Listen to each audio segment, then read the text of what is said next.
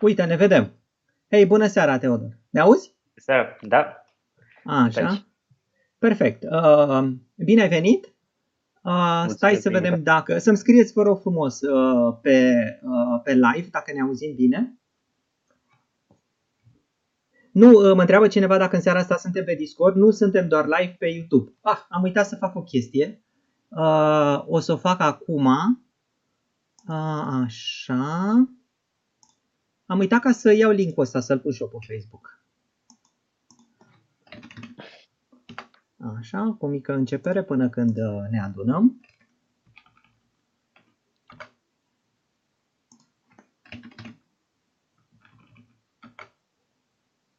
Așa.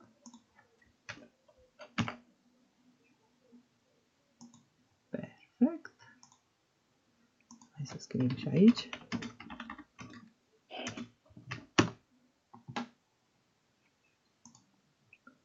Ok. Da, se aude și se vede foarte bine. No. Bună seara la toată lumea. Ok. Uh, Bine ați venit la un nou live pe canalul meu de fizică. În seara asta m-am gândit la ceva special. Uh, De ce m-am gândit la ceva special? Pentru că eu am scris o carte groasă de fizică, după cum știți, și am încercat ca să explic toate lucrurile fundamentale din lumea asta pe care fizica le cunoaște. Pentru că eu am avut imaginea asta când am fost eu student și m-am bucat eu de fizică, Așa am avut eu imaginea asta copilăroasă, zic așa, că fizica poate explica absolut totul. Adică, pe bune, m-am gândit eu, dacă faci fizică, dai, întrebare, dai răspuns la toate întrebările din lumea asta. Uh, și uh, atitudinea asta m-a ajutat foarte mult. Și, uh, sincer să fiu, e o atitudine optimistă. E o atitudine ok, uh, te ajută ca să, ca să înveți uh, fizica și să mergi mai departe. Uh, numai că pe măsură ce am început să studiez fizica, am dat încetul cu încetul de limitele fizicii. Uh, și am început să citesc și alte cărți. Și am luat lângă mine două cărți, de exemplu, uite, The, Fra- The Fabricator of Reality, David Deutsch, Mhm. o carte care explorează tot așa limitele realității, care sunt în esență limitele cunoașterii fizice. Uh, Jim Bagot, A Beginner's Guide to Reality, uh, și tot felul de alte cărți, inclusiv de filozofie. Uite, ziceam că vă arăt o carte de filozofie pe care am citit-o recent și am uitat să, o, să, să vă arăt. Uite, asta este apărut, cred că acum, nu mai știu, patru luni înainte de pandemie. Filozofia, o, ilustrat, o, o, o istorie ilustrată a gândirii. Și uh, ea apare așa pentru copii, pentru că are texte și desene, dar sumarizează foarte, foarte bine uh, conceptele filozofice. Uh, bun, și deci căutând eu așa să văd ce e lumea asta pe care trăiesc eu, m-am, am ajuns fără să vreau la limitele astea ale fizicii. Uh, și de data asta vreau să vorbesc despre limite fizice. Deci în seara asta nu o să vorbim despre uh, fizică, ci o să vorbim mai mult despre limitele fizice, adică despre religie, despre filozofie, despre matematică, uh, despre uh, toate aceste aspecte care sunt dincolo de fizică. Și pentru asta m-am gândit că să-l invit pe Teodor Nenu. Teodor, bine ai venit încă o dată. Bine v-am găsit. Mulțumesc de invitație încă o dată. Uh, Teodor Nenu este absolvent al Universității din Oxford în calculatoare și filozofie. Uh, La ora actuală este doctorand la Universitatea din Bristol. O să las puțin să ne povestească uh, despre ce face și puțin despre el. Însă aș vrea doar să adaug că are un canal care se numește Philosophical Trials, deci un canal de YouTube pe filozofie. Am pus linkul în descriere jos de tot, deci, dacă vreți să-l urmăriți pe Teodor, abonați-vă chiar acum, pentru că acolo sunt discuții foarte, foarte interesante, cele mai multe dintre ele în limba engleză, dar astăzi toți românii știu limba engleză. Ia spune, Teodor, cu ce te ocupi? Cu ce mă ocup? Uh, Când eram mic nu știam să dau exact răspunsul la ce te faci când o să fii mare și cu atât mai puțin n-aș fi zis că o să vreau să fac filozofie în mod profesionist. Probabil nici când eram în liceu nu mă gândeam la asta. Cu ce mă ocup? Eu în momentul ăsta, așa cum ai prezentat și tu, sunt uh, doctorand în filozofie. Vreau să menționez încă de pe acum că nu sunt uh, expert în filozofie, nu vreau să-mi iau o aură de filozof, pur și simplu îmi câștig existența făcând research în filozofie, dar de-abia am terminat masterul anul trecut, așa că eu în momentul ăsta sunt în primul an de doctorat, nu am, uh, uh, nu am efectuat research de cea mai înaltă calitate momentan. Sunt încă un student care încearcă să iasă din sfera lui de student. Dă mai puțin, Teodor. Dragi prieteni, ați văzut cum vorbește un absolvent de la, al facultății de la Oxford? Cât de modest este. Continuă, Teodor. Da, am, am terminat facultatea și acum fac uh, research în area logicii filozofice, și, logicii filozofice și filozofiei limbajului, dar am interese destul de uh, mari și în ariile uh, Conexe. Uh, cogniției și a filozofiei matematicii. În principal, matematica a fost prima mea iubire, ca să zic așa, și sunt în continuare interesat de filozofia matematicii. Am scris o teză de master în filozofia matematicii, dar acum am părăsit puțin uh, sfera și mă ocup de logică. Eu zic să începem chiar cu asta, cu matematica, pentru că matematica, așa cum spunea Galilei, este limbajul naturii. Noi, fizicienii, dacă n-am avea matematică, ar trebui să ne apucăm de bucătărie, să ne facem bucătari sau orice altceva. pentru da. că fizică fără matematică nu se poate.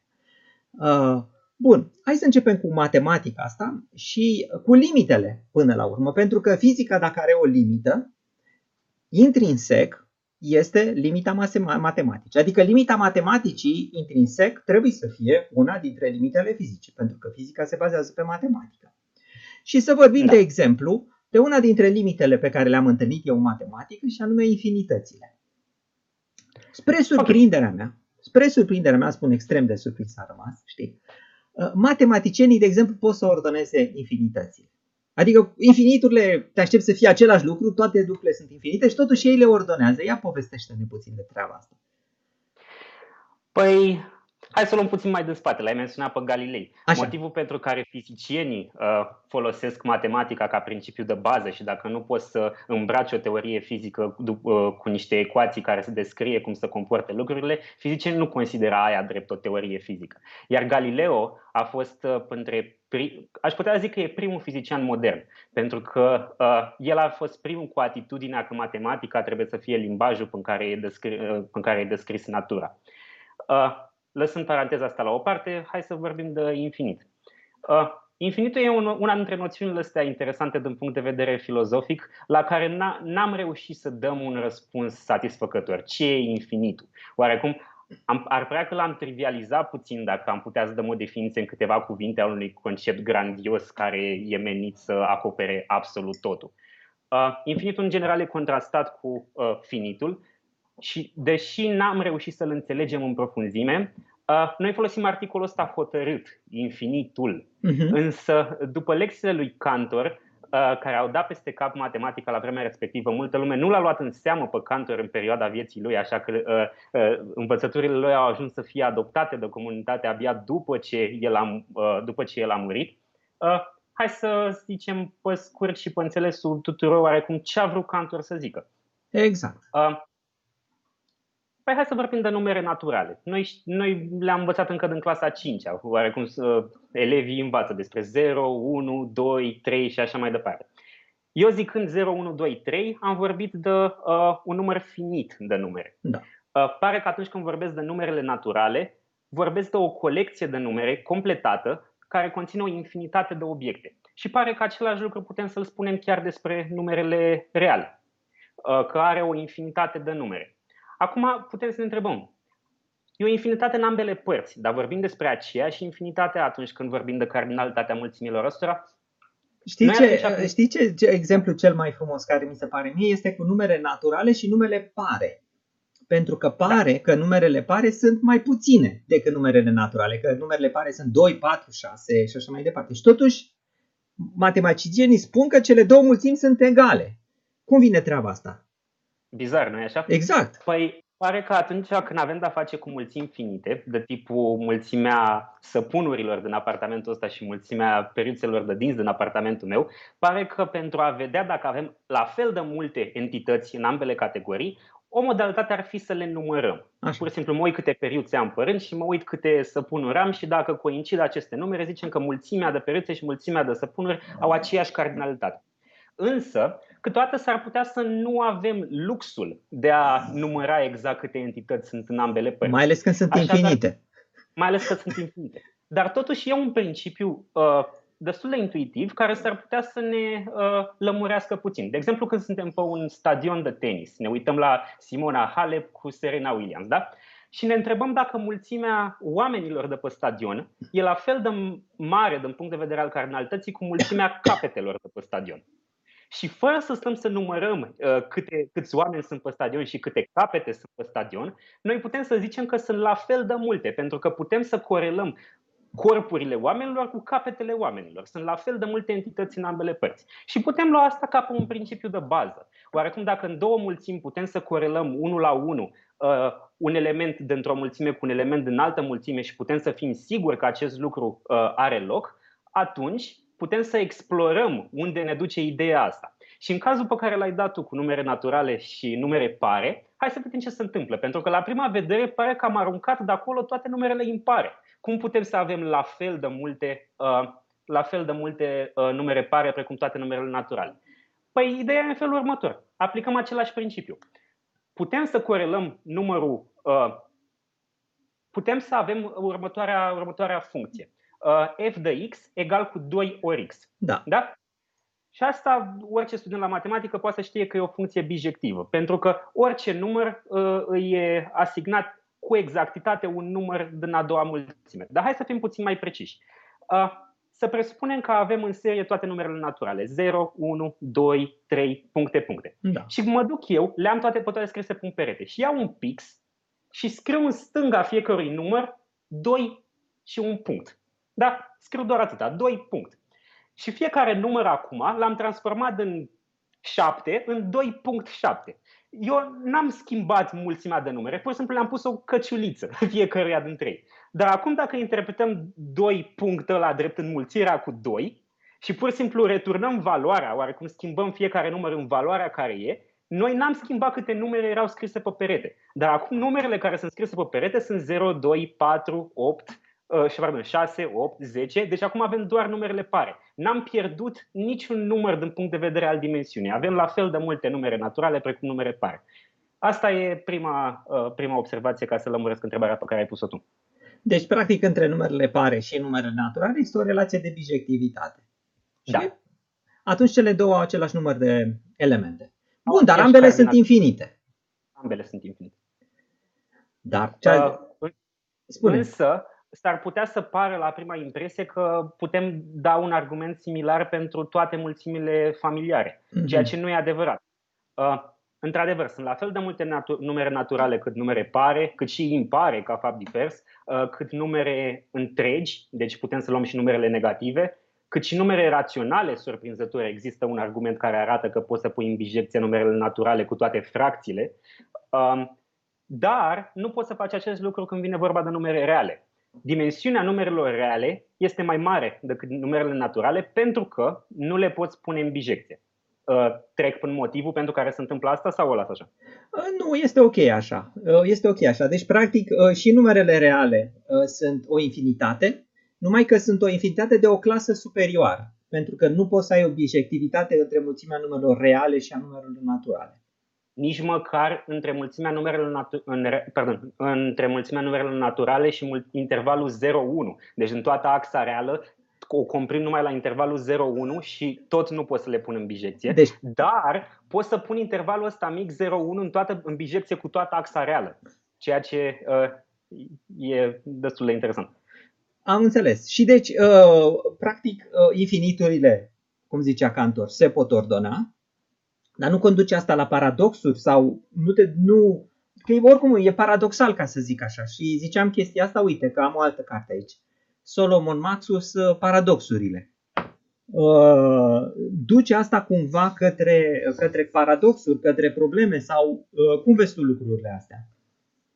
Uh, din punct de vedere istoric, infinitul a dus la paradoxuri. Faptul că există cardinalități diferite ale infinitului uh, nu duce la paradoxuri, dar fiind uh, în continuare în sfera teoriei mulțimilor, pentru că asta e area pentru care Cantor e, uh, e recunoscut, uh, pot să menționez un punct istoric unde infinitul putea să conducă la paradoxuri și a scandalizat comunitatea matematică acum vreun secol și ceva. A, deci, uh, deci numai puțin, nu, noi, nu numai noi suntem scandalizați la televizor când vedem politică, și matematicienii pot să fie scandalizați. Păi, pe bună dreptate, pentru că dacă matematica era dovedită a fi inconsistentă, atunci nu puteai să o folosești ca un software de operare al fizicii. Matematicienii trebuiau să aibă grijă că matematica funcționează cum trebuie. Nu voiai să ai hibe în interiorul matematicii. Și deci care a fost scandalul acum 100 de ani sau aproximativ 100 de ani? Uh, o să-i menționez, o să-l zic în continuare drept un scandal. Eu nu știu exact cât de agitate erau spiritele pe atunci, dar cel puțin în manuale e prezentat ca, o, ca un moment de impediment. Păi fel, situația era în felul următor. Nu o să trec exact până tot formalismul care se întâmpla la vremea respectivă, dar Bernard Russell uh, este recunoscut pentru un paradox numit paradoxul lui Russell, uh-huh. care uh, spunea în felul următor.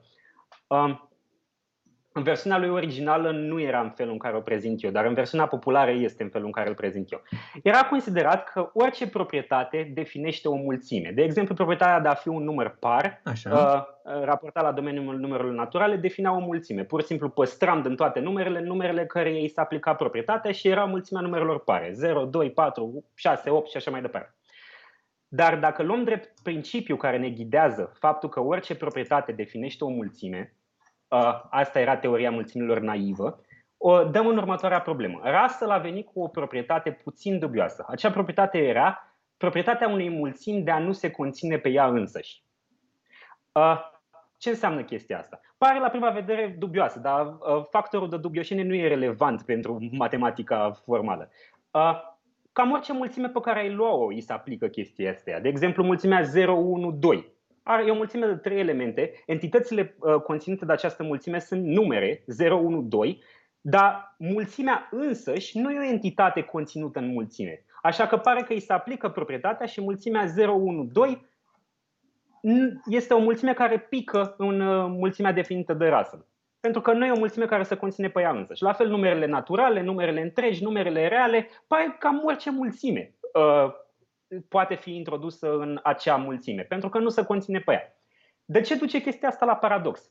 Pentru că dacă acea, acel principiu, cum că orice proprietate definește o mulțime, e luat de bun, atunci el trebuie să ne facă să adoptăm următoarea mulțime. Să considerăm uh, că avem fix mulțimea asta, mulțimea mulțimilor care nu se conțin pe ele. Și pun următoarea întrebare. Să conține mulțimea asta pe ea? Pentru că dacă ea să conține pe ea, înseamnă că îndeplinește proprietatea de apartenență la mulțime, adică ea nu să conține pe ea. Bun. Dar dacă ea nu să conține pe ea, înseamnă că îndeplinește proprietatea și e eligibilă pentru a fi aruncată în mulțime. Și pentru că simplu ăla, principiul ăla, nu, uh, e, e motivul pentru care am ajuns la această situație, principiul ăla nu, nu merge și nu poate să fie luat de bun. Așadar, uh, teoria mulțimilor, așa cum o studiem noi în prezent, a fost rezultatul unei colaborări istorice de a avea niște axiome riguroase unde nu poți deriva uh, nebunii de acest tip. Iar mulțime, teoria mulțimilor, cum e predată în uh, cursurile universitare, se numește Zermelo-Frankel Set Theory with the Axiom of Choice, pentru că e rezultat colaborativ între indivizi precum Zermelo, Frankel, Skolem și așa mai departe, care au dat cele 10 axiome care terorizează studenții la nivel universitar. Da. Uh, bun. Uh, pentru cei care ne urmăresc acum pe YouTube, uh, pun și niște imagini așa în spate, că îmi place. Găsim niște videouri. Uh, uh, dar mai continui puțin uh, legat de chestia asta. Uh, pentru că paradoxul lui Russell este infuzat cu noțiunea asta de infinit, uh-huh. nu numai că matematicienii au încercat să regleze teoria mulțimilor, dar au încercat să vadă cum pot gestiona infinitul ăsta atât de greu de perceput în munca lor? Oare cum ce atitudine trebuie să avem față de infinit? A generat chiar o clasă de matematicieni numită intuiționiști, condusă de matematicianul Brouwer, care a dat teorema de punct fix uh, în analiză și așa mai departe, el considerând că infiniturile trebuie să fie excluse Uh, din matematică și că matematicienii când fac matematică nu se referă la obiecte abstracte care există, pardon, care nu există în spațiu-timp și nu intră în relații cauzale, ci sunt doar construcții mentale, demonstrațiile sunt construcții mentale și așa mai departe. Iar David Hilbert, care nu voia să fie răpit de paradoxul pe care l-a, uh, pardon, nu voia să îi să ia paradisul pe care l-a creat Cantor, cum zicea el, a vrut să arate uh, cum putem să păstrăm toată matematica asta pe care o avem, dar să nu avem ceea ce numesc filozofii un angajament ontologic față de entitățile astea infuzate cu noțiunea de infinit. Și a venit cu ceea, din punct de vedere istoric cu ceea ce se numea programul lui Hilbert, care era un program de a axiomatiza toată matematica uh-huh. și uh, de a demonstra consistența ei doar prin metode finitiste. Oarecum nu trebuia să faci apel la metode de demonstrație și la chestii care să ducă dincolo de infinit. Era um, uh, trebuia să te rezum fix la chestii la care puteai să ai un fel de um, explicație epistemologică, ca să zic așa, cum poți să știi despre numerele cum poți să înțelegi matematica pe care o faci. Doar că programul ăsta a fost dat cu totul peste cap în anul 1931 de către logicianul Kurt Gödel, care a arătat că nu poți să ai un sistem formal în care poți să desfășori aritmetică elementară în așa fel încât el să fie și consistent și complet. Evident, momentan n-am vorbit de ce a dat chestia asta peste cap programul lui Hilbert, dar peste câțiva ani a demonstrat că un astfel de sistem nu își poate demonstra consistența dacă el este consistent. Și uh, asta punea în pericol sistemul formal care pare a fi istoric vizat de Hilbert. Ăsta e un rezultat care este abuzat de toți popularizatorii de știință, la fel ca și mecanica cuantică. Au tot felul de chestii despre mecanica cuantică care nu sunt adevărate și așa au și despre teorema lui Gödel. Bun, dar uh, stai puțin ca să sumarizez eu uh, și da. pentru mine ca să înțeleg mai bine. Deci mi-a plăcut da. foarte mult, cum ai zis prima oară, cred că ai zis de Bertrand Russell, care a spus că mulțimile ar fi trebuit definite de proprietăți, adică aleg o proprietate și proprietatea definește mulțimea. Nu, el n-a spus asta, el a încercat să arate de ce chestia asta conduce la o absurditate. Dar cine a zis o treaba asta? Um, e o versiune puțin uh, uh, diluată a ceea ce făcea Gottlob Frege, părintele logicii moderne. Am înțeles. În, uh, am da. înțeles, am înțeles. Bun, și deci până la urmă uh, treaba asta n-a funcționat, adică tu ai dat un exemplu de o mulțime da, de mulțimea care, mă rog, nu se conține pe ea însăși, uh, care, uh, care practic infirmă. Deci nu poți să definești mulțimile pornind numai de la o definiție de proprietate. Uh, și am, ai, ai menționat chestia asta pentru că în esență am vorbit despre paradoxuri. Și uh, uh-huh. mi-a plăcut iarăși că ai menționat o chestie foarte faină pentru că în, în, în, în, dacă rămâi doar în sfera asta argumentelor logice, dai de o grămadă de paradoxuri. Da? Da, da? Uh, cum e, de exemplu, paradoxul al lui Dumnezeu. Poate Dumnezeu crea o piatră așa de grea încât să nu poate să o ridice? Și deci stai deci nu numai, și... teo... nu numai matematicienii sunt interesați de infinit, e și un subiect de punct de vedere teologic. Cantor chiar zicea că Dumnezeu este infinitul, articula hotărât. Uh, evident, Cantor a luat o razna cândva, dar uh, și teologii sunt interesați de noțiunea asta de infinit.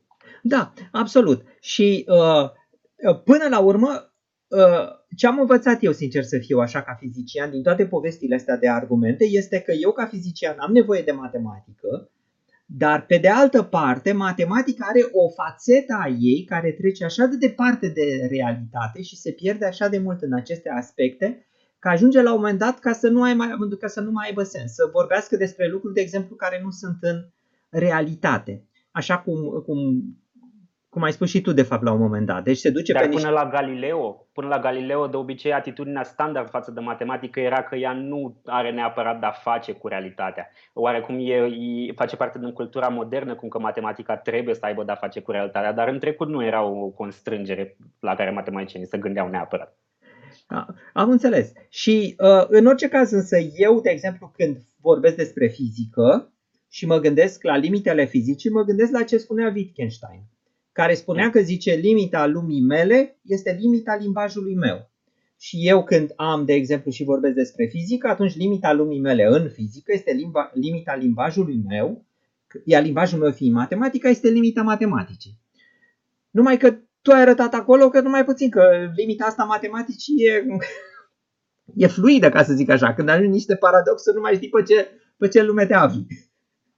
Da, dar uh, Wittgenstein când vorbea de chestia asta vorbea de limbaj natural. Nu știu exact dacă argumentul lui Wittgenstein e 100% transferabil în cadrul relației dintre fizică și matematică drept unealtă pe care fizicienii comunică uh, ceea ce au în cap. Evident că s-ar putea ca matematica să-i lase uh, atunci când ei vor să comunice o idee pe care o înțeleg la nivel conceptual, dar asta nu înseamnă că uh, hai să zic exact ce a vrut Wittgenstein, uh, ce a avut Wittgenstein în cap și de ce cred eu că nu are dreptate. Dar chestia asta o să ne ducă puțin separat de matematică, e ok? Uh, e ok. Dacă durează câteva minute, e ok. Da. Uh, de exemplu, Wittgenstein când zice că limitele limbajului meu, uh, așa, citatul este că limitele lumii mele sunt limitele limbajului meu sau exact. ceva de tipul.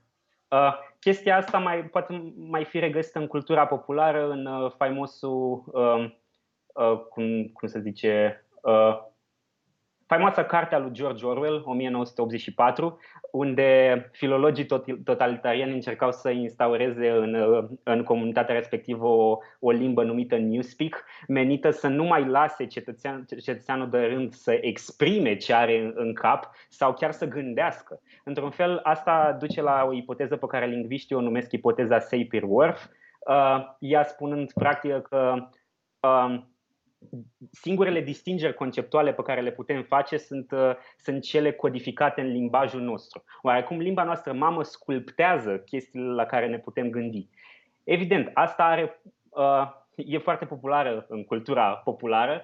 Uh, auzind tot felul de știri de tipul că eschimoșii au 400 de cuvinte pentru zăpadă, că unii oameni poate să perceapă altfel timpul din cauza limbajului pe care îl au și așa mai departe. Toate chestiile astea uh, există un consens în comunitatea uh, oamenilor de știință cognitivă și a lingviștilor că versiunea strong, cel puțin, a ipotezei Sapir-Whorf e falsă. Oarecum toți avem uh, reprezentări nu neapărat, da, reprezentări, dar toți uh, suntem, mai ales tu, cred, ești familiar cu sentimentul ăla că atunci când scrii, oarecum chestiile pe care le aștept pe hârtie nu se potrivesc exact cu ce ai tu în cap, oarecum ești dezamăgit de cum ți-au ieșit cuvintele la pe gură, ai vrea să reformulezi, gândurile tale nu par a fi capturate perfect de limbajul pe care uh, îl folosești.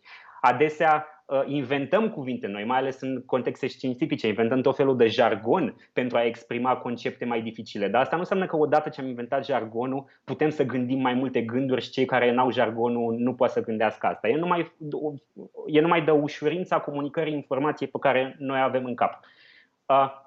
Uh, și știm din experimente pe bebeluși, pe maimuțe, pe, uh, chiar pe oameni de știință. Oarecum dacă te uiți la uh, Francis Crick, Albert Einstein, Maxwell și așa mai departe, vezi că majoritatea descoperirilor pe care le-au făcut, momentele lor de evrica, n-au fost făcute în limbaj. Pur și simplu modelau chestii în cap. Einstein făcea experimente mentale și imagina cum ar fi să mergi către vite- cu viteza luminii și așa mai departe. Chestiile astea nu țin de limbaj. Noi nu gândim în limbaj. Uh, ce zice Wittgenstein e fals. Am înțeles. Dar să știi că eu mi-aș permite să, să-l completez, ca să zic așa. Pentru mine limbajul nu înseamnă numai cuvânt. Înseamnă orice înțelegere asociativă pe care o fac între două lucruri. Pentru că asta face și limbajul. Ia un cuvânt și spui casă și faci o, o, o, o, o legătură asociativă între clădirea în care stai tu și o altă clădire de referință pe care o numești casă. Da, da. în fine, hai, hai să ne întoarcem cumva într-o altă direcție, dar înainte de asta aș vrea să îi mulțumesc lui uh, frățile Ciprian pentru contribuție. Uh, mersi Ciprian pentru contribuția ta uh, financiară. Uh, pentru cei care sunt aici, vedeți că am o chestie foarte faină care a apărut jos de tot uh, cu Patreonul. Pentru cei care contribuie la Patreon și care vor să contribuie în continuare, pentru că sunt bineveniți, eu ca să fac acest canal de YouTube, să-l păstrez în viață, am nevoie de ajutor Uh, financiar și îl folosesc în două lucruri. Îl folosesc în a plăti pe cei care editează videourile și am cumpărat tehnica de care am nevoie. Și uite, chiar înainte să înceapă podcastul am primit acest uh, microfon uh, foarte bun, l-am căutat. E, tot așa este cu ajutorul celor care au contribuit financiar la acest canal uh, și cărora le mulțumesc efectiv, așa că de data viitoare sunt și eu foarte curios cu primul video o să avem un sunet uh, mult, uh, mult mai bun. Uh, Teodor, să ne întoarcem acum într-o altă direcție, da? Că vorbeam despre limitele fizice și fizicienii încerc să, încearcă să înțeleagă lumea asta. Dar la un moment dat descoperă, dar descoperă anumite chestii care sunt ciudate. Unul dintre ele este așa numitul fine-tuning în limba engleză. Fine-tuning da. însemnând că noi găsim în natură niște lucruri care se potrivesc foarte bine și care, dacă nu ar fi, lumea nu ar arăta așa cum o cunoaște.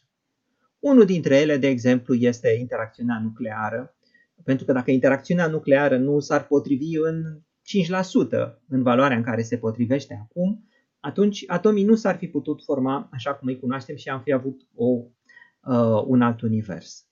Uh, ce părere ai tu de chestia asta, de problema asta a fine-tuning sau de problema intelligent design? De ce nu? Că lumea pare atât de complexă încât, uh, încât uh, ni se pare că poate este construită pentru noi. Adică eu ies afară și respir, știi? Și respir pentru că afară este oxigen. Dacă mă duce pe altă atmosferă, n-aș mai putea să mai respir. Avem senzația că lumea este construită pentru noi și asta este conceptul de intelligent design care oarecum se potrivește cu fine-tuning, dar e și o diferență între ele. Uh, ok, am trecut în sfera religioasă acum, da? Da. Uh, pentru că, evident, uh, argumentul ăsta de fine-tuning e menit să ne întrebe, pardon, să ne facă să ne întrebăm Măi, e chiar o coincidență chestiile astea să potrivesc atât de bine? Oarecum, pe mine mă miră puțin ca fizician, o iau, o iau implauzibil să pur și simplu, cum de eu exist, pentru că pare a fi un miracol cum chestiile astea sunt atât de bine calibrate, în așa fel încât viața pe această planetă să existe. Um, ce părere am de chestia asta? Păi aș vrea să o iau în două uh, stagii, ca să zic așa. Uh, în primul rând, această problemă era pusă sub altă formă, dar nu la stare cosmică, pardon, nu la scară cosmică, de către uh, William Paley, cu faimosul argument uh, al ceasornicarului orb. Uh, oarecum pare că atunci când uh, mă uit la telefonul ăsta și mă apuc să mă joc cu el, nu mi se pare chestia asta e ca o nu știu, piatră pe care o găsesc pe pământ unde să mă întreb, bă, cine a creat piatra asta. Pare că ăsta e un artefact care a fost foarte bine design. Apăs pe butonul ăsta, uh, pornește ecranul și așa mai departe. Așadar, Paley zice că cam asta e concluzia pe care trebuie să o tragem atunci când uh, avem de-a face cu orice artefact. Că a fost cineva care a fost inginerul din spatele chestiei respective. Dacă am dat peste o pe o plajă de o piatră, cum am zis, n-am ce că a fost creată. Dacă dăm peste un ceas și vedem cât de bine se potrivesc toate piesele acolo, pare că artefactul ăla a fost creat de către cineva. La fel când ne uităm la ochiul uman, pare că dacă ai umbla puțin Exact, The Blind Watchmaker de, de, de, de, de, de vorbește, vorbește, dar să nu da, creadă lumea că... Pare că atunci când te uiți la ochiul uman, e atât de bine calibrat totul încât dacă te joci cu ochiul, el nu mai e un ochi funcțional. Uh, iar asta pare că viața de pe pământ, așa cum e ea, oarecum când te uiți la animale, când te uiți la oameni, când te uiți la toți, la natură, cu totul, pare a fi uh, rezultatul unui arhitect care s-a jucat cu natura și a creat fiecare specie în parte. Evident, argumentul lui Paley a început să piardă teren încă de la David Hume în dialogurile lui uh, asupra teologiei naturale. Dar Hume n-a auzit de teoria evoluției a lui Darwin, însă el înțeles, în, înțelesese oarecum de ce argumentul în design al lui Paley uh, n-are cum să funcționeze cu totul. Nu o să zic exact ce a zis Hume despre chestia asta, pentru că l avem pe Darwin la dispoziție. Și avem teoria evoluției prin selecție naturală, care este o teorie foarte simplă, foarte frumoasă, încă care cauzează controverse, explicată imperial de Richard Dawkins în cartea este cea mai bună carte a lui Richard Dawkins. Nu este Selfish Gene, nu este The God Delusion, care e foarte polemică. The Blind Watchmaker e o carte recunoscută până și de filozofii religiei drept o carte bună unde Dawkins explică în cartea aia cum toată complexitatea pe care o avem noi, uh, pe care o putem observa noi, poate să fie generată de forme foarte simple de viață care în, în decursul a miliarde de ani au avut cum să genereze toată complexitatea vieții de pe Pământ. Uh, eu nu sunt un biolog evoluționist, nu o să explic exact uh, cum de ochiul e atât de bine calibrat, sunt atâtea surse pe net, însă la scara asta nu e un mister. Misterul însă e la scară cosmică și cu asta ai început tu. Uh, fine-tuning. Păi pare, cum ai zis tu de, ai zis de forțele nucleare, pare că dacă, uh, gra, dacă gravitația ar fi fost mai puternică uh, relativă la Big Bang, atunci toate chestiile ar fi făcut un big crunch. Exact. Dacă ar fi fost mai uh, slabă, chestiile s-ar fi dispersat prea repede, dar și nu s-ar fi format galaxiile și stelele și așa mai departe. Însă, eu nu știu exact de ce susținem cu atâta vehemență că uh, universul e atât de bine calibrat. Pentru că noi nu știm exact ce înseamnă să modifici parametrii aia. Îți dau dreptate cum că lumea n-ar arăta așa cum arată acum, însă înțelegerea noastră despre ce înseamnă viața s-ar putea să fie puțin rudimentară. Uite, de exemplu, până și atunci când ne referim la conștiință și creiere, avem uh, vietăți care ne dau peste cap, precum caracatițele, care are creierul distribuit până tentacule și așa, așa mai departe. Și e totuși o formă de viață foarte inteligentă care uh, nu poate să fie înțeleasă la fel cum e înțeles uh,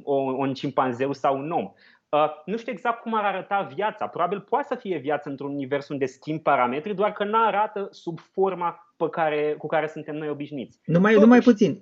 Scuză-mă că te întreb, că mi se pare extraordinar de frumos argumentul tău și aș vrea ca să-l repet pentru ca să ne aducem aminte de el. Mulțumesc foarte mult, Vlad, uh, Valentinu Săhărescu, pentru contribuția ta. Aș vrea ca să, ca, să, ca să le reamintesc, pentru că mi se pare foarte, foarte puternic. Deci noi suntem mirați da, când uh, folosim acest uh, argument al, uh, al fine-tuning, ale lucrurilor care se potrivesc, uh, suntem foarte mirați pentru că ni se pare că e potrivit pentru noi. Dar mm. ceea ce spui tu este că numai puțin uh, noi înțelegem viața prin ochii noștri. Da. Și avem cumva poate și această tendință de a pune această viață deasupra și a spune această viață este vârful creației a tot ceea ce înseamnă lucrurile. Numai da. că spui tu numai puțin, poate că există alte universuri care au cu totul altceva decât viață sau poate că au ceva chiar deasupra vieții. Sau da. chiar aici pe pământ există vieți care sunt cu totul altfel decât le cunoaștem noi.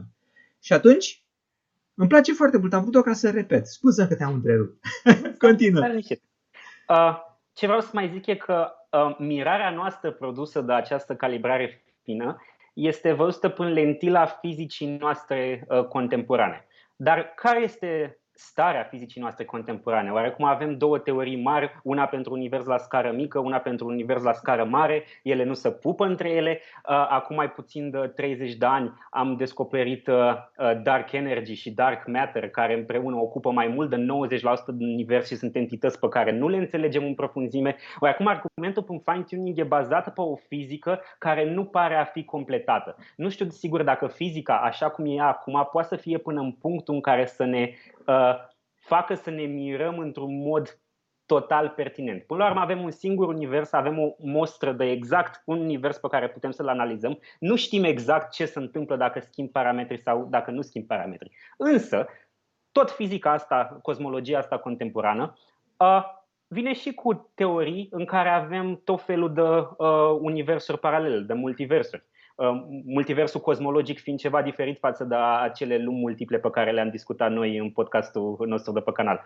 Uh, ai tot felul de regiuni de spațiu unde pur și simplu legile fizice s-ar putea să fie puțin diferite. Și dacă ai tot felul de universuri care există concomitent și ele oarecum sunt versiuni unde uh, ai legile ale naturii calibrate diferit, n-ar trebui să ne mire așa tare că unele dintre ele sunt cele norocoase unde viața există acolo, iar entitățile care există în acele universuri unde viața e prielnică n-ar trebui să mire, bă, de ce, care e probabilitatea asta în retrospectivă. E ca și cum, de fapt, nu e identică paralela, dar dacă am jucat la loto, de exemplu, nu putem, oarecum, dacă 13 milioane de oameni sau câte combinații de loto posibile ar fi, ar juca fiecare cu un bilet diferit, unul ar trebui să câștige. Da. Un om ar trebui să câștige. Da. Dar e greșit după ca omul ăla să întrebe în retrospectivă, bă, care era probabilitatea să câștig eu? Într-adevăr, dacă pui problema așa, pare a fi impresionant, oarecum pare că Dumnezeu ți-a dat noroc sau ceva de da, tipul da, ăla. Da. Dar e doar o chestiune de statistică că cineva trebuia să câștige. Nu trebuia să fie ăla, dar cineva trebuia să câștige. Iar cel care a câștigat nu trebuie să întrebe, e un miracol că am câștigat eu? Nu. Așa e și cu multiversul. Nu trebuie să se mire cei care sunt pe universurile norocoase, bă, dar suntem noi norocoși? Da, uh, Așa e. Pentru cei care au, au venit mai târziu, îl avem uh, invitat în seara asta pe Teodor Nenu, uh, absolvent în filozofie și calculatoare al Universității din Oxford și doctorand al Universității din Bristol și vorbim despre limitele fizicii. Mulțumesc, Andrei Dumitrache, pentru, pentru contribuția ta și o să-ți răspund la întrebare. Ca fizician mă întreb, cum ați descrie un organism viu? Este o întrebare foarte, foarte pertinentă și eu o descriu ca fizician, dacă o să încerc să reproduc precis, nu știu dacă reușesc, dar o descriu folosind câteva elemente de bază. În primul și în primul rând, un organism viu este un organism care se poate reproduce. Deci el, uh, informația conținută cel mai probabil în, în niște elemente genetice, oricare ar fi ele, acea informație va trebui transmisă mai departe urmașilor. Deci dacă avem un organism care se reproduce, deja ne îndreptăm către un organism viu. Însă nu orice organism care se auto-reproduce este un organism viu. Eu mai folosesc și un criteriu uh, care se bazează pe organismele vii biologice pe care le întâlnesc în natură. Și anume, organismele acestea vii biologice păstrează entropia foarte scăzută. Să ne aducem aminte, entropia este o măsură a dezordinii. Cu cât entropia este mai mare, cu atât lumea este mai dezordonată. Ființele biologice par foarte ordonate și ele trebuie să fie ordonate ca să funcționeze în, în societate. Al doilea argument este deci că acel organism care se autoreproduce să păstreze entropia scăzută. Și al treilea argument, cum păstrează un organism complex entropia scăzută, deci un grad ridicat de ordine, o păstrează prin consum de energie. Pentru că în tot universul entropia totală crește, da? dar local entropia poate să scadă, deci organismul poate deveni complex prin consum de energie. Așa cum fac plantele, de exemplu, primesc energia de la soare da? și în felul ăsta entropia totală crește a universului pentru că ele consumă energia de la soare, dar local își coboară entropia și devin niște organisme complexe. Deci sunt aceste trei elemente prin care eu aș defini un organism viu, autoreproducere, uh, entropie scăzută, complexitate și consum de energie într-un mediu. Bun. Mă întreabă cineva cât durează live-ul. Păi uh, o să-l țin cam într-o oră, pentru că nu vreau ca să, ca să exagerez. Uh, stai să vedem dacă mai sunt, uh, Teodor, aici întrebări pentru, pentru noi sau pentru tine. Așa. Mă întreba Petri, ce părere aveți despre teoria universului paralel, dar ai răspuns, ai răspuns Teodor despre chestia asta. Uite, mă întreabă M Pro, dincolo de infinit, există așa ceva? Își poate imagina omul? Că tu ai vorbit de cardinale și ai vorbit despre uh, numere care se pot măsura, dar sunt finite, mulțimea numerelor, să spunem, obiectelor din casa mea sau a periuților de dinți, după care avem infinitățile și întreabă, uite, o întrebare, dincolo de infinit, MPO, există așa ceva dincolo de infinit? Oare își poate imagina omul ceva dincolo de infinit? Uh, aici sunt două întrebări. Una e de capacitatea cognitivă a omului de a-și imagina și a doua e dacă există ceva acolo pe care noi nu putem să ne imaginăm cum trebuie. Deci, deci nu, fii atent, lasă-mă Teodor și după aceea te lasă pe tine. Asta îmi place foarte mult la filozofi. Filozofii nu o să zică niciodată da sau nu. Nu, filozofii îți întorc întrebarea și să zică, mă, tu ai înțeles ceva când ai pus întrebarea respectivă? Stai să di- discernem noi întrebarea și să vedem dacă tu când ai pus întrebarea ai înțeles ce ai vrut să spui din întrebarea respectivă. Excelent. Scuză-mă, Teodor. Ok, uh, eu nu cred că putem să ne imaginăm așa ceva.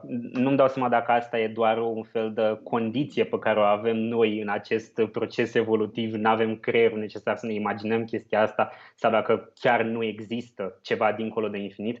Ce pot să spun e că matematicienii, ca să mă întorc în contextul ăla, se comportă ca și cum ar exista. Anume, toate, uh, aproape toate axiomele teoriei mulțimilor sunt uh, rezultatul a unei poze intuitive pe care avem noi, se numește concepția iterativă de mulțime, unde de fiecare dată după ce ai, nu știu, de exemplu, după ce ai toate numerele naturale, te întrebi care e primul număr natural care vine după ele și definești primul ordinal numit omega. De acolo vii cu omega, omega plus 1, omega plus 2 și când se termină toate astea vii cu 2 omega. Și pur și simplu creezi o poză de asta iterativă, un fel de cascadă de infinituri în care nu se termină niciodată. Nu poți să o închizi nici pe asta într-o mulțime de motive similare pentru cele date de paradoxul Russell. Așa că matematicienii se comportă ca și cum există infinituri care vin după puncte, puncte, vin după aia alt ceva care e infuzat cu noțiunea asta de infinit.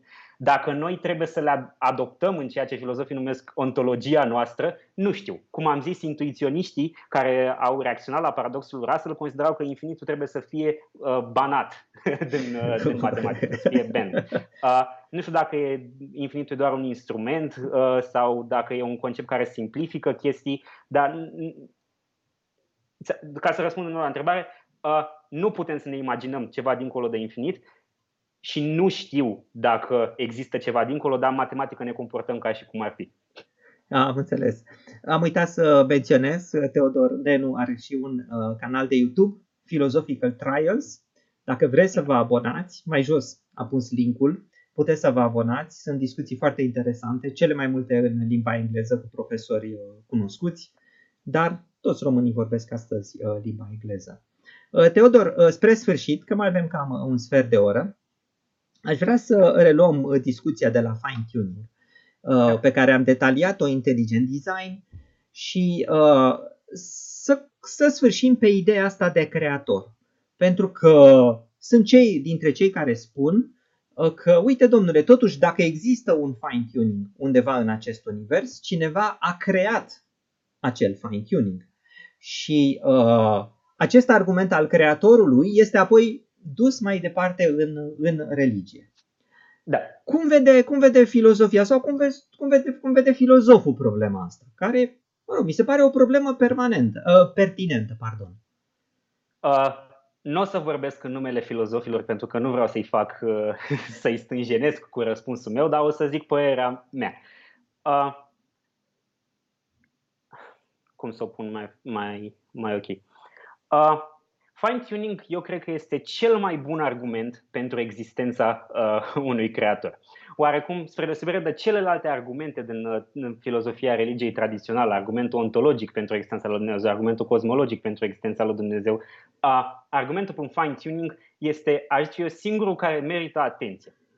Uh, pentru că e ceva care astea, găsești în realitate. Da, joacă, cum zice Sean Carroll, joacă după regulile jocului.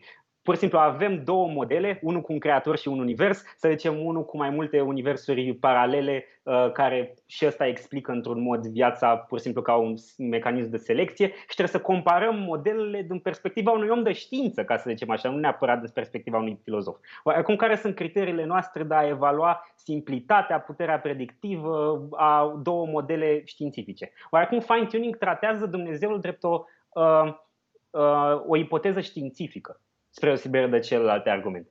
Uh, eu cred, sunt puțin aici influențat de mentorul meu de la facultate, de la Oxford, care zic așa, că argumentul cu fine-tuning, uh, dacă peste 1000 de ani când avem fizica completată, uh, am putea arăta până argument, până, pardon, simulări computerizate cum că, într-adevăr, avem o fizică bună și când tweakuim puțin constantele naturii, vedem că chiar nu putem obține viață cam doar în condițiile în care le avem noi aici pe Pământ, cred că ipoteza unui univers, unui univers și a unui creator cred că poate e puțin mai simplă decât a universurilor multiple și unde viața de pe Pământ să fie explicată drept un mecanism de selecție. Dar hai să vedem dacă chestia asta poate să dea confort religios, ca să zicem așa. Pentru că, nu știu, să zicem un credincios obișnuit nu poate să declare Uh, victorie și să zic că, nu știu, Isus Hristos există sau ceva de tipul ăsta doar din argumentul fine-tuning. Pentru că argumentul fine-tuning este silențios în legătură cu proprietățile designerului uh, universului. Nu spune nimic despre el, nu spune dacă e implicat în viața noastră, nu spune dacă e omnipotent, nu spune absolut nimic.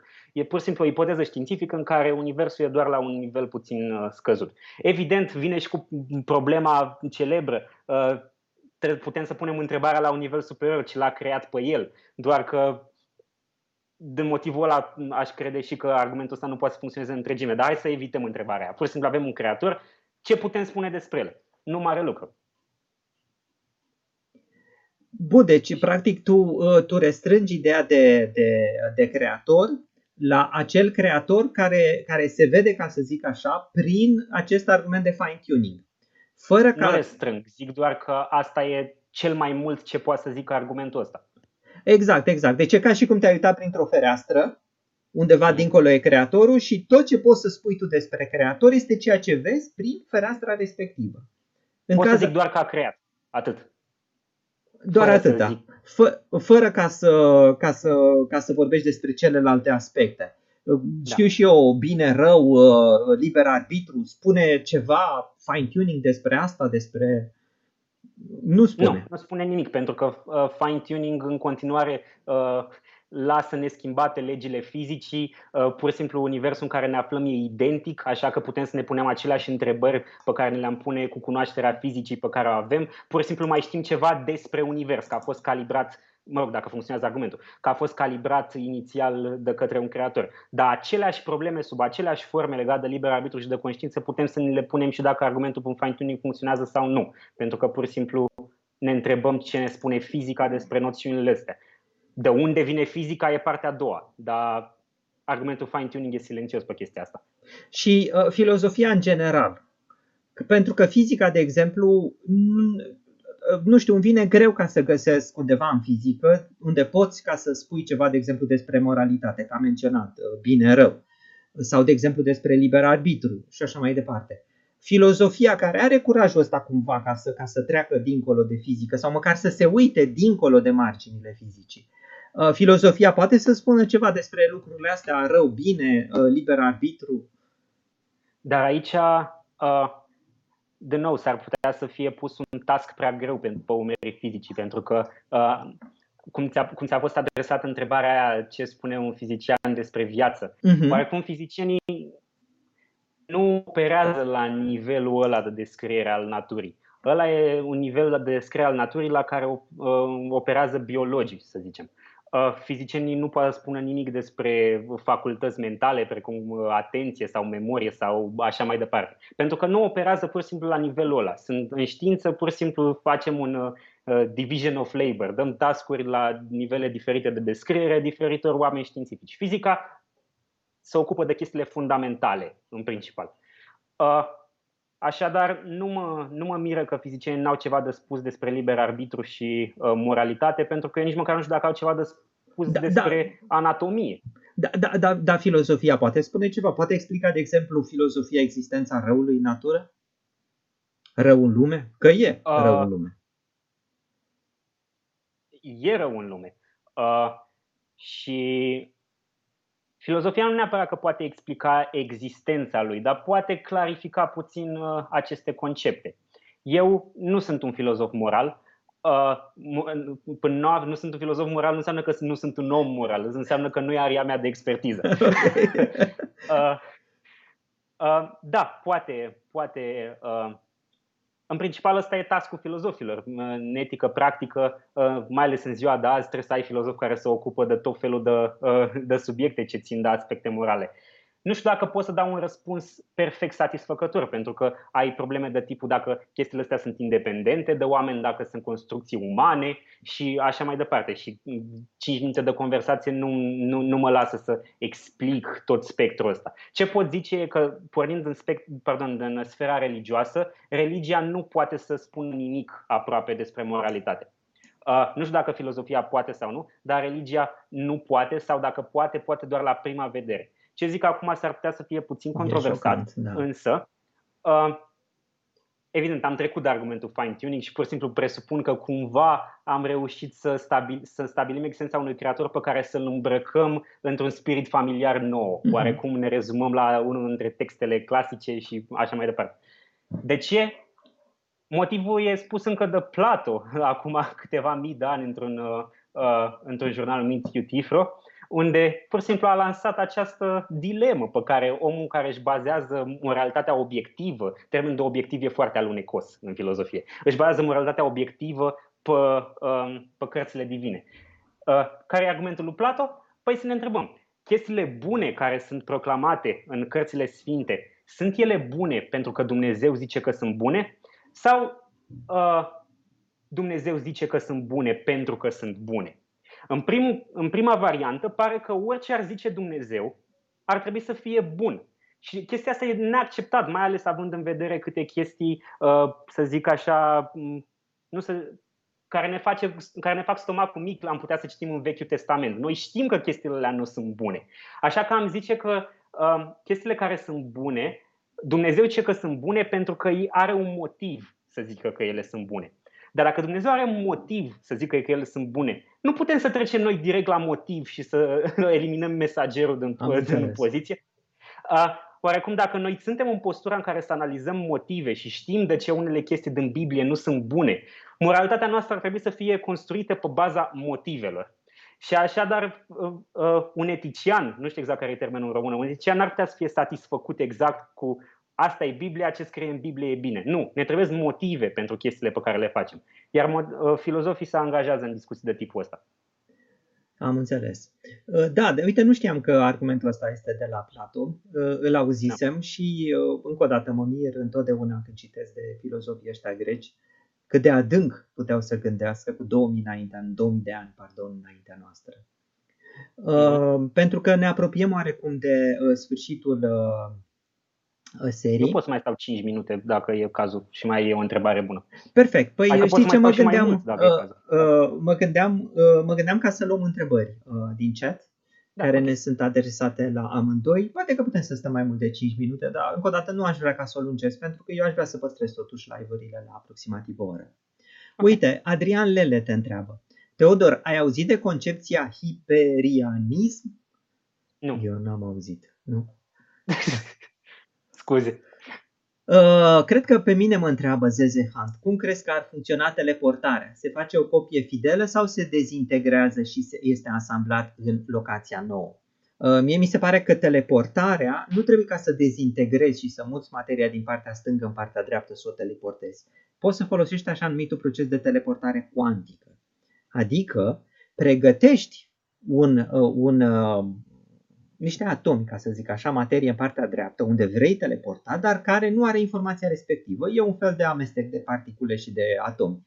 După care uh, scanezi obiectul pe care vrei să-l teleportezi și toată informația cuantică o copiezi în obiectul pe care l-ai pregătit. Această operație de copiere cuantică se numește teleportare cuantică. Și apoi când ai informația cuantică în acel obiect, ai uh, ai, uh, ai teleportat obiectul. Apropo, o să fac un video, s-ar putea să apară săptămâna asta despre Fortnite, în care arăt că în Fortnite se folosește teleportarea cuantică. Așa, ia să vedem. Uite, Light, o bună întrebare pentru tine, Teodor. Care este sensul oamenilor pe pământ în opinia unui filozof? Deci în opinia unui filozof sau în opinia ta, dacă vrei, sau dacă poți să citești alți filozofi, care este sensul existenței noastre pe pământ? Uh, de nou, s-ar putea să dau un răspuns dezamăgitor, numai în simplu fapt că nu știu dacă uh, întrebarea asta are un răspuns. Într-adevăr, uh, structura ei gramaticală pare să ceară un răspuns la fel cum întrebarea nu știu ce culoare are aerul din, care, din camera asta, s-ar putea să ceară un răspuns, dar s-ar putea să fie un uh, mismatch de categorii.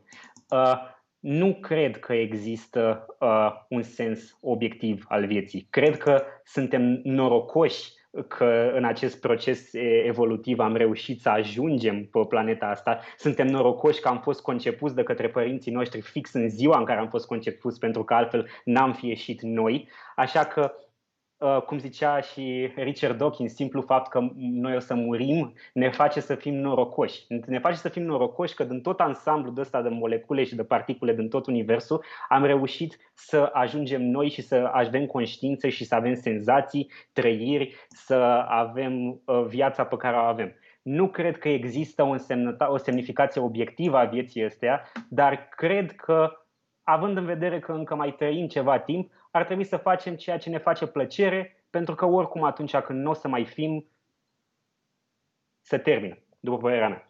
Asta uh, așadar, era la filozofia lui Epicur? Uh, nu, nu știu, chiar. Dar, nu vreau să proclam originalitate pe ce, pe ce am zis eu, dar nu știu dacă a zis și Epicur sau nu. Sigur, tot ce vorbim noi am zis vechi greși cu 2000 de ani înainte. A fost genial oamenii aia. Uite, Mihai da. Tămășan cred că are o întrebare pentru mine. Având în vedere legea conservării materiei, care este sursa materiei condensate în singularitatea Big Bang-ului? Adică acolo, în singularitatea Big Bang-ului, acea materie de început, de unde a apărut ea? Uh, o să zic și eu, cum spune Teodor, nu știu răspunsul, uh, dar uh, e o chestie foarte frumoasă pe care am descoperit-o în fizică și anume teoria inflației. Faptul că, atenție, la început, la începutul Big Bang-ului, dacă această teorie inflației este adevărată, tot universul ăsta de pe cer, tot universul ăsta de pe cer era mai mic decât un sâmbure de un vârf de ac, să spunem. Da? Deci mic cât un vârf de ac. Iar greutatea lui, a tot universului la vremea respectivă, Uh, dacă nu mă înșel, era ceva de ordinul a câtorva kilograme. Deci nu miliarde de miliarde de tone cât are Universul, nu doar câteva kilograme. Uh, ar trebui să verific chestia cu kilogramele, că nu mai mi-aduc aminte precis, dar în orice caz era foarte, foarte mică. Și în acel univers era doar câmp inflatonic și atât. Deci exista doar acel câmp inflatonic și nu cântărea decât câteva kilograme. No, ce s-a întâmplat? În momentul când Universul a avut la început o expansiune accelerată, câmpul inflatonic este cel care a provocat acea uh, expansiune uh, accelerată. Numai că acel câmp inflatonic are niște ecuații care sunt foarte ciudate. Ecuațiile câmpului inflatonic spun că în decursul expansiunii, densitatea de câmp inflatonic rămâne constantă. Densitatea de câmp inflatonic, cu alte cuvinte, chiar dacă universul e de trei ori mai mare, densitatea de câmp inflatonic peste tot este la fel. Cu alte cuvinte, cantitatea de câmp inflatonic devine mult mai mare. Știi? Deci dacă universul este de 4 ori mai mare, cantitatea de câmp inflatonic va fi de 4 ori mai mare. Dacă e de un milion de ori mai mare, cantitatea de câmp inflatonic va fi de, de un milion de ori mai mare. Deci, practic, în acest proces de expansiune accelerată a universului, la început, datorită câmpului inflatonic, s-a creat foarte mult câmp inflatonic. S-a creat foarte mult câmp inflatonic și a ajuns în așa fel încât energia înmagazinată să fie energie echivalentă a tuturor galaxiilor și stelor pe care le avem pe cer. Și apoi, apoi acel câmp inflatonic și-a epuizat resursele și a dispărut, nu mai există astfel, astăzi și în urma lui a rămas materie. Deci, cu alte cuvinte, materia pe care o vedem acum pe cer a fost creat din acele câteva kilograme de, de câmp inflatonic la începutul Big Bang-ului. Așa. Aici cred că ai răspuns tu. Uite, menționează Argon, Xenon, da foarte frumos citatul tău al lui Carl Sagan, de fapt, îl, îl menționez pe Carl Sagan, care spune așa. Noi suntem calea prin care cosmosul se cunoaște pe sine. Apropo la întrebarea ta, uh, Teodor, cu sensul vieții. Așa. Uh, te întreabă Alin dacă faci videouri pe canalul tău de YouTube. Deci nu uitați, Philosophical Trial, canalul de YouTube al lui, uh, al lui Teodor, linkul este mai jos. Dacă faci videouri și în limba română. Păi da, uh, unul dintre video, ultimul meu video a fost fix uh, uh, uh, video cu, uh, cu Cristi. Uh, am mai avut unul cu Vlad Grigorescu, unde am discutat despre magie, hipnoză și uh, topicuri de tipul ăsta și o să mai plănuiesc să am și video în română, însă predominant videourile mele trebuie să zic da că vor fi în limba engleză. Mie e și mai ușor să recrutez invitații pentru că pe unii dintre ei deja i-am cunoscut uh, și așa mai departe. Uh, da, o să fac și video în română, doar că vor fi în minoritate. Bun. Uh, și acum totuși cred că ultima întrebare sau printre ultimele, dar e o întrebare dacă răspunzi, vrei, dacă vrei să răspunzi, răspunzi, dacă nu ai niciun fel de problemă, că e o întrebare care apare des și oamenii da. chiar sunt interesați. Uh, Eugen Bauer întreabă, zice, ce se întâmplă cu noi când murim? În ce altceva ne transformăm sau sufletul continuă undeva cu creierul nostru? Ce credeți voi? Uh, cred că uh, asta e o falsă dihotomie. Ce înseamnă asta? Înseamnă că opțiunile de răspuns care mi-au fost date în întrebare nu acoperă tot spectrul. Uh, cum am zis în răspunsul meu cu sensul vieții, eu nu cred că urmează ceva după viață, uh, pardon, după moarte. Și motivul pentru care nu cred asta e că uh, în primul rând, mi se pare că nimic din uh, știința, din modul în care înțelegem noi știința în modul de față, nu ar putea uh, legitimiza conceptul de viață de apoi. Mi se pare că conceptul de viață de apoi pornește din, uh, uh, din curentele religioase și mi se pare că dacă stăm să analizăm exact potențialele opțiuni, o să, o să dăm în tot felul de paradoxuri pe care nu știu dacă am timp să le explorez acum, mai ales în concepția binară de rai, iad uh, și așa mai departe. Așa că trebuie să mă întreb exact ce motive am oarecum a priori să iau de bună ipoteza unei vieți de apoi? Pentru că știm că viața noastră mentală este intim conectată cu creierul nostru și știm, uh, avem tot felul de, um, de literatură în, uh, în neurologie și neuroștiință, unde putem să vedem ce se întâmplă cu sufletul oamenilor care au suferit avarii cerebrale. Știm că uh, gândurile noastre sunt corespondent afectate atunci când suntem beți, când suntem sub influența medicației, când suntem sub, nu știu, influența drogurilor, să zicem așa. Oarecum, întotdeauna gândirea și sufletul nostru pare a fi impactată de condiția creierului nostru. Oarecum, că vorbeam de evoluție, ar fi foarte dubios să mai existe ceva um, separat de creier, având în vedere cât efort a investit evoluția în creierele noastre mari, care fac nașterea foarte dureroasă și foarte periculoasă pentru mame, dacă, uh, nu știu, am fi presărați cu un suflet care ar gândi independent de mintea noastră. Și atunci când avem de-a face cu un pacient de Alzheimer, probabil foarte mulți ar împărtăși intuiția asta cu mine, cum că sufletul părăsește corpul înainte ca pacientul să moară oarecum ai de-a face cu un organism viu care i s-a diluat sufletul, i s-a diluat viața mentală sau, ă, înainte ca el să moară cu adevărat. Nu cred că atunci când creierul se dezintegrează și toată materia lui nu mai este închegată așa cum este ea acum, că mai urmează ceva după, după moarte. Fix din motivele astea neurologice. E prea intim conectată cu creierul încât, într-adevăr, poate e o proprietate emergentă, dar ca să fie o mintea noastră o proprietate emergentă, dar totuși are nevoie ca substratul fizic să fie organizat sub o anumită formă. Da, uh, mi se pare foarte interesant ce ai spus tu și o să închei cu chestia asta. Uh, o să mai răspund totuși lui Andrei Dumitrache la ultima întrebare. Dar o să închei totuși cu observația asta, uh, pentru că tu ai avut de, a, de ales când ai dat întrebarea asta între a face referire la religie sau a face referire la știință. Și ai spus că ă, dacă te bazezi pe, pe religie, vei, put, vei ajunge la tot felul de contradicții, pentru că sunt diferite forme, diferite nu știu ce, și te-ai dus cumva către partea științei. Este oarecum o tendință a filozofiei moderne, care, dacă stau și mă gândesc, da, acum o mie de ani, de exemplu, se bazea foarte mult pe concepte religioase. Este oare o, o, o tendință în filozofia modernă de a se baza foarte mult pe știință datorită succesului științei? Nu neapărat, doar că uh, viziunea asta de viață de apoi, trebuie să recunoaștem că vine cu un bagaj religios în spate. Trebuie să stau să mă întreb dacă uh, am creat oameni de la zero care n-ar, face parte, care n-ar fi luat parte la cultura noastră și pur și simplu i-am fi învățat chestii pe care știm că sunt adevărate despre lume, dacă ar lua atât de în serios ipoteza religioasă sau faptul că, pardon, ipoteza vieții de apoi, dacă ar lua în serios, sau dacă motivul pentru care luăm în serios această ipoteză e doar pentru că vine în spate cu un bagaj cultural și de-aia simțim nevoia să-i acordăm aceeași, aceeași scenă cu uh, concluzia mai negativistă, cum că nu există nimic după. Dacă nu îmi bazez analiza conceptuală pe nimic care ține de frică, care nu ține de speranța cum că viața mea e finită și așa mai departe, oricum dacă nu vin cu emoțiile mele umane la pachet, nu văd niciun motiv să uh, să dau credit acestei ipoteze. Și nu trebuie să mă bazez neapărat pe știința modernă. Cum am zis, uh, e suficient să-mi văd prietenii atunci când sunt uh, sub influența alcoolului, să văd ce se întâmplă cu pacienții care au boli mentale, fără să mă raportez la știință. Nu trebuie să fiu un neurolog să înțeleg ce se întâmplă în spate. Pur și simplu e uh, legat de uh, experiența mea ca om care să uită în jurul lui cu ce să, cât de strâns e conectată viața mentală de creier, dar nu din perspectivă științifică, pur și simplu chiar și din perspectiva amatoricească. Am înțeles. Mersi. Bun, ultima întrebare este de la Andrei Dumitrache, probabil pentru mine. Ce fel de forță este informația? Bun, în, în fizică informația nu este o forță, pentru că noi cunoaștem forța gravitației, uh, forța uh, nucleară tare, forța nucleară slabă și așa mai departe. Uh, în informația în fizică nu este o forță.